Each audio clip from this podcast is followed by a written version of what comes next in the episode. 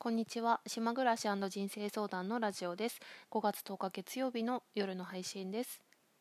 2日前のラジオそして僕は君から何も欲しがらないを聞いてくださった方ありがとうございます。今日のタイトルは特にまだ決めてないんだけどその前回のラジオで私は24時間の絶望というのが体験してでそれを経ての今の気持ちをお伝えしたいというか話しておきたいと思いまして今お話ししております。えーと、簡単に言うともう何て言うんですかね人生って面白いなっていうかうん。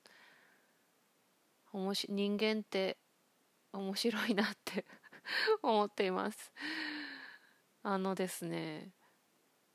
本当にまあ優しいっていうことかな。うん。世界は優しいっていうことですかね。おととい24時間の間絶望していて詳しい話はラジオでもしなかったしこれはすごく説明しにくい話なんですけどこんなイメージが浮かんだので今話しますね、えー、私は4月の1ヶ月間すごく機嫌が良くて自分のお腹の底から自分に対する自信が湧いてきてで私がやりたいことを形にしていくっていうことをコツコツと1ヶ月やってきてでまだ完成はしてないけどそういうことに取り組んでいる時間やが楽しかったしあとはポッドキャストで新しい番組を始めてそれが対談する番組で友達とか懐かしい人とか初めて話をする人とかと、えー、おしゃべりをするっていう幸せっていう何ですかっていうラジオも始めたんですよね。でそれもすごく自分にとってすごくね楽しかったですよね。というわけで季節も良いし4月は機嫌が良かったです。楽しかったんですよ。で、えーと、その状態の私っていうのは、まあ、コップに水がたっぷり入ってる状態なんですね。で4月29日からゴールデンウィークが始まってでゴールデンウィーク中ももちろん楽しかったんですけど、まあ、あのとある人と会いましてでずっと楽しかったんだけどそれであの島に帰ってくる時に島から出てたんですけど帰ってくる時になんか前々回のラジオで喋ったんだけど怒りの感情が湧いてきたっていう話をしたのね。でそれっていうのはねどういうことかっていうとこの私のたっぷり入った水のコップあれ違う たっぷりはいん？コップにたっぷり入った水の私と、まあ、その私の周りにいる人その人もコップにたっぷり水が入ってる状態。でそれがぶつかり、えー、私の水だけこぼれました。水だけそうだなどのぐらいかな。うん。6分の6分の23 分の13 分の1ぐらいこぼれました。でねでその私の怒りっていうのはこの私のこぼれた水を返してくれってその人のコップから 私のコップに移せって言ってるような感じの怒りだったんですよ。で、まあ、変な話なんですよねそれが。自分でわかるんだけど。でそれがねそんな そんなことがあってで24時間の間絶望して怒って泣いたりとかしてそれでねそんな時に、まあ、すごくこう冒頭で喋った、まあ、世界は優しいっていう人間は面白いなとか、まあ、人生っていいねって思ったっていうのが、まあ、やっぱりそこで何もしないで寝たきりでいるっていうことももちろんね今までもありましたけどなんか私はあのメッセージをもらいたいと思ってそういう悩んでる時って視野が狭くなったりするのでやっぱ誰かに言葉をかけてもらいたいんですよね。うんそうだな。言葉言葉が好きですねそういう時は。うん。それでねでこのスタンド FM のあの友達にあの連絡をしてでオラクルカードを遠隔っていうのかなでやってもらったりしてもうすごくそれも自分の助けになったしそれででたまたまたまたまたまたま一昨日その出来事があって次の日に私がそのポッドキャストの対談のラジオでもともと約束をしていた仙台の友達とおしゃべりをする約束をしてたんですよラジオで。でねでその人があの、前私2年前に会った時にその人もカードがしてきたり、えー、霊感があったりとか、まあ、話を聞くことをしてたりする人ででちょうど私はそういうつもりではなかったけれども今ちょうど悩みがあるというか苦しいから話を聞いてほしいっていうことを伝えてラジオを収録する前に1時間ぐらい話を聞いてもらったんですよね。でもう本当にそれが私にとってすごくねもうなんてありがたいっていうかね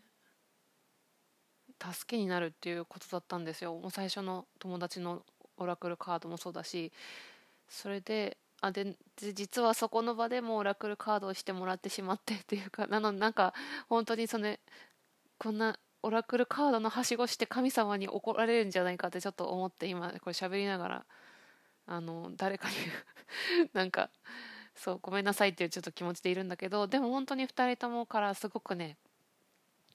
何て言うの嬉しい愛愛のような、うん、メッセージをもらってでそれってやっぱりその絶望がなかったら体験できなかったことじゃないですか。自分が元気で毎日毎日元気でだったら元気な時ってそういうのあんまりやらないんですよね自分の場合そういうカードとかね。何か苦しい時に自分のヒントにするためにそういうカードをやってもらったり悩みを話したりとかするんだよね。みんなもそうだと思うけど、うん、だからなんかね本当にうまいことできてるなと思ったの。この何世界が。うん。まあだから自分から、まあ、そういうふうにお願いしてよかったなって思いましたね。だからもしまた今度絶望したらそんなふうに誰かに助けてって言ってみようってそんなふうに思いました。あともう一個ねすごくあのいいなって思ったことがあってで私はそのカードを引いてくれた友達2人に何かお礼をしたいと思って何かプレゼントをしたいまあ本当はあのお金振り込みたいぐらいなんだけど なんかそれよりはやっぱりうんなんか何か物をプレゼントしたいと思ったのね。でその,、まあ、その時ちょうどうーんなんかひらめいたのが隣の島でセラピストやってるお姉さんがいてでその人があのアロマオイル作ったりえっ、ー、とそうだな植物を何て言ったらいいんですかね。ななんていうのかな。生成したりしてスプレーを作ったり石鹸を作ったりとかそういうのもしていて。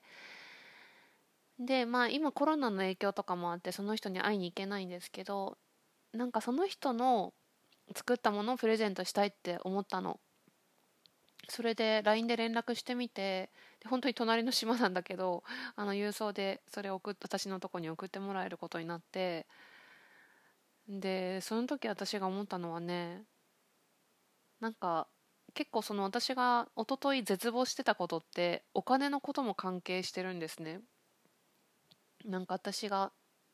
そうお金のことも考えてたんですよ。お金って何なんだろうとかっていうのもあってあのー、でもねこんな風にでその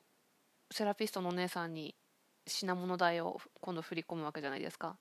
ででその品物がね私を助けてくれた2人の友達に届くんですよねいつか。うん。でそれって本当にね素晴らしいっていうか 何自分を褒めてるわけじゃないんだけどなんて素晴らしいことなんだろうと思って。お金ってすごく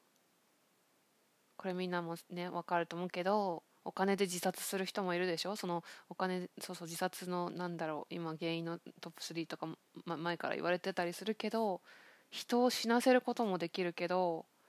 本当はまあエネルギーなんですよね。でそういうふうに何て言うの？あのなんかエネルギーの交換みたいな感じ？なんかそんなふうにお金を使えるってすごく自分にとっても嬉しいし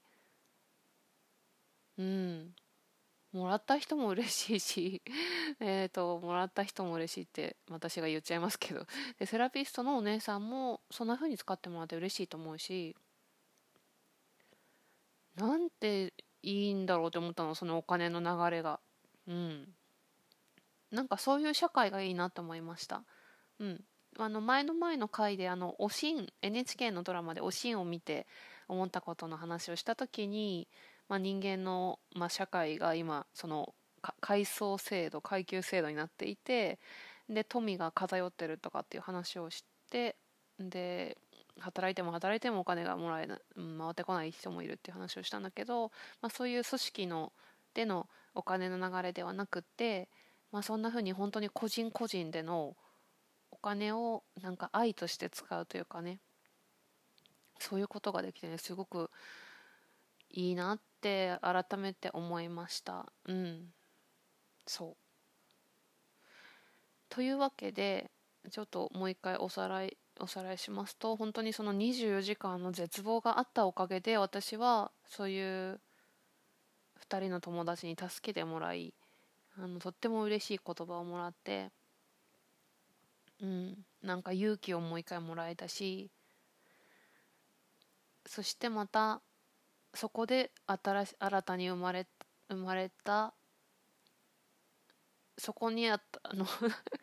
そこでその私が愛をもらったそこがまたその隣の島のセラピストのお姉さんのとこにも行くっていうなんていうのかなこういう巡り巡っていくような